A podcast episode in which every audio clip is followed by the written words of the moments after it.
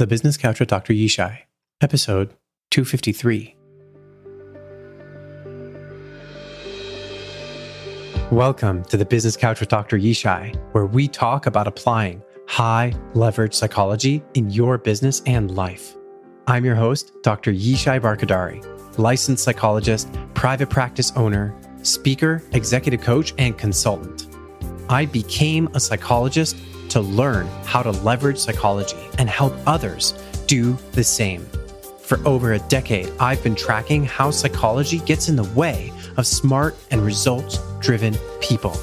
For years, I've developed frameworks and tools to help them leverage psychology instead to launch themselves forward. It's my mission to share my hard earned lessons with you so you can launch yourself forward too. I can't wait to talk high leverage psychology with you so you can learn to take higher leverage action today.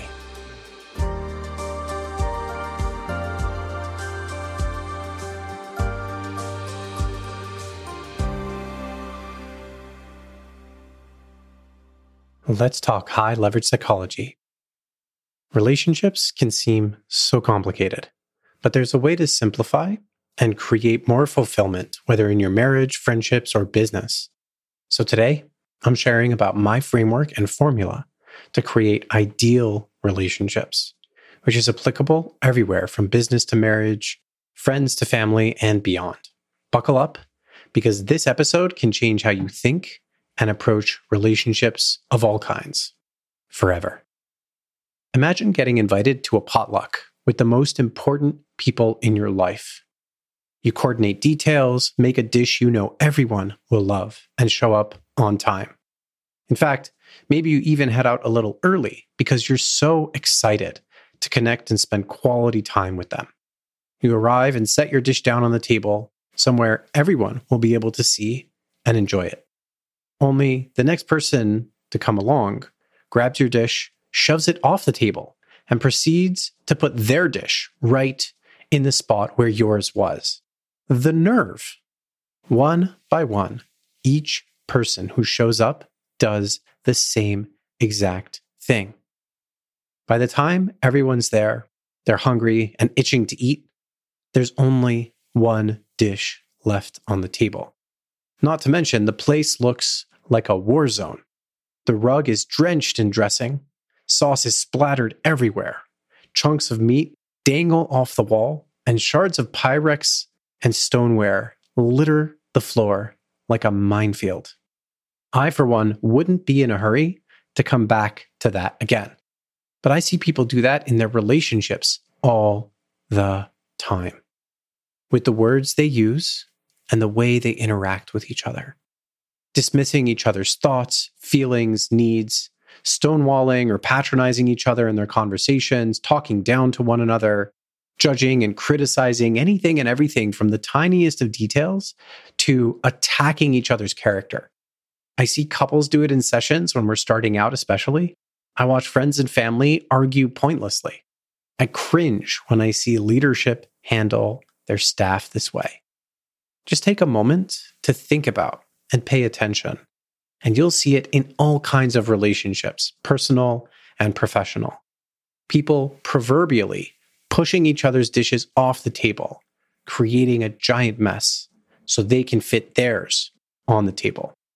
We've learned to push back, dismiss, or overpower what others bring to the table. So many of us have been on both sides of the coin here. It's ingrained in our culture, competing to have the upper hand and push our own point forward to get what we need, pitting our desires, needs, and goals against each other. Only it leaves the same destructive mess in its wake, time and time again. I often bring up what I call the potluck analogy to illustrate how our interaction styles damage and even destroy relationships. But it also holds the key to building more empowering win win relationships. Take the reverse, where each person worked together to make space on the table so that every dish has a place and everybody can enjoy it. That approach creates such opportunity to have a much richer, more enjoyable, lively, engaged experience. I'm aware that it takes both intention and effort. It might even take pushing back on some of the automatic ways that we've learned to think and react, especially when we're interacting with someone and when things get difficult or hard or challenging.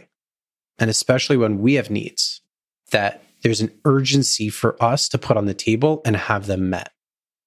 It's so important to hold the belief that a shared goal and outcome with everyone's input is greater than the result of just pushing our own agenda forcefully forward. Valuing and investing in the shared outcome over personal achievement or accomplishment. Taking the time to slow down and putting in the effort to create space for each other's needs and contributions.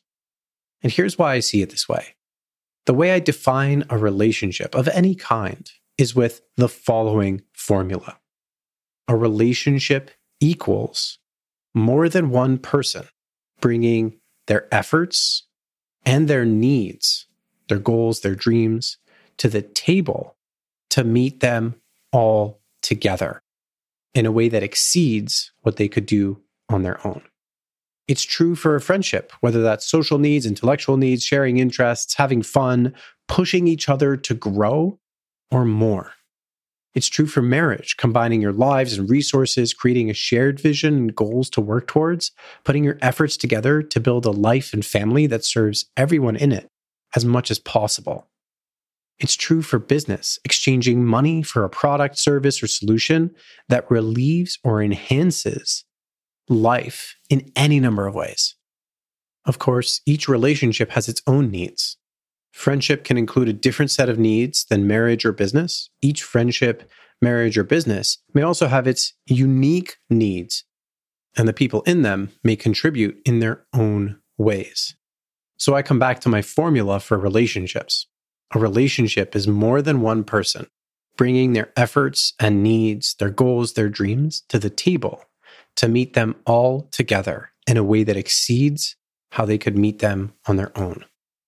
The clearer those needs and efforts are, and the better they fit in meeting as much of them for everyone as possible, the higher quality the relationship. It's easy to see relationships degrade and fall apart quickly when one or more parties are not contributing meaningfully or aren't getting their needs met. Which brings us back to the potluck analogy. Just looking at a two person relationship, like a monogamous marriage, we have all combination of efforts and needs that we bring to the table. And research has shown time and time again that the biggest predictor of being happy and fulfilled in marriage has to do with how we experience our dishes handled when we bring them to the table. And of course, the same holds true for so many of our other relationships. So, here are a couple quick tips to help you in any kind of relationship. Number one, put in the work to get clarity on the needs and efforts you bring, and especially on the needs and efforts that the other person or people bring. It is critical to set a clear framework for everyone's needs and efforts that's agreed upon by everyone. You don't have to put in more than you're willing to, and others don't have to meet your needs just because you have them. Which is why clarifying your agreements and ensuring that your needs are being met and that your efforts are sufficient or will help meet in a way that's meaningful the other person or people's needs becomes the foundation for what will and won't be fulfilled in your relationship, which also becomes a predictor for the trajectory of that relationship. Number two, treat every interaction as critical information about the needs and efforts that you and others have. Every single conversation is a powerful opportunity to learn, share, and address those better. As part of that, it's really helpful to learn to listen first. Because listening is the process of making space on the table for the other person, the other party's dishes.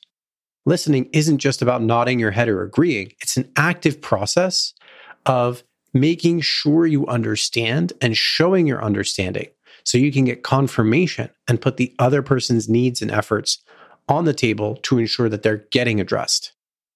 There is a slight caveat here, which is it's important, even critical, to make sure that whoever you're partnering up with is a kind of person or people who are willing to actively participate with you in that process. In other words, they are equally willing to listen and understand and show their understanding so that your needs and your efforts are also clearly put on the table. And as a last kind of bonus tip, you can ask or require more of yourself and others as long as you're clear and as long as the table can hold it. And sometimes that means putting in joint effort to expand and strengthen what your relationship can hold and handle together. Relationships can change and transform over time. And one of the big, really important aspects of that continuing to work is continuing to put in the effort and the energy to maintain that clarity and to maintain the lines, the boundaries of what you'll participate, what you'll fulfill, the efforts that you're going to put in, and the needs that those efforts may meet, and the ones that you're not interested or willing to put in. And so the needs that may not get met, and of course, vice versa. So, coming back full circle, imagine going to a potluck where you know all of the allergies, dietary restrictions, needs of everyone. It's crystal clear. And where everyone brings their best efforts to the table and everybody together works to make room for all of those things. Now, that's a feast I'll sign up for again and again. It doesn't always mean you have to perfectly accommodate everyone, everything, all the time. It means there's a process that will yield much greater results. And part of that process really requires the kind of clarity that I was talking about before. So now you've got the framework and formula to get intentional, shift your thinking about relationships, and start making unforgettable potluck meals together. All that's left is putting in the work to make it happen. And on that note, I'll see you next week. Thanks for listening. If you learned something valuable today, take a moment to rate and review the podcast. It helps grow the show and gives more smart, high performing, results driven people like you the ability to learn and apply high leverage psychology to your business and life. The Business Couch with Dr. Yishai podcast is produced by Dr. Yishai and PodTech. Music by www.purple-planet.com.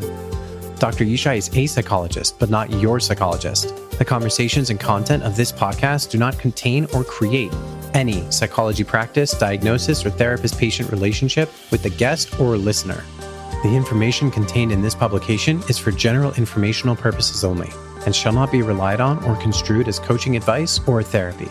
So do your own research before using anything from this podcast. Thanks again for listening. I hope today's episode fulfilled my mission to help you leverage psychology better in your business and life.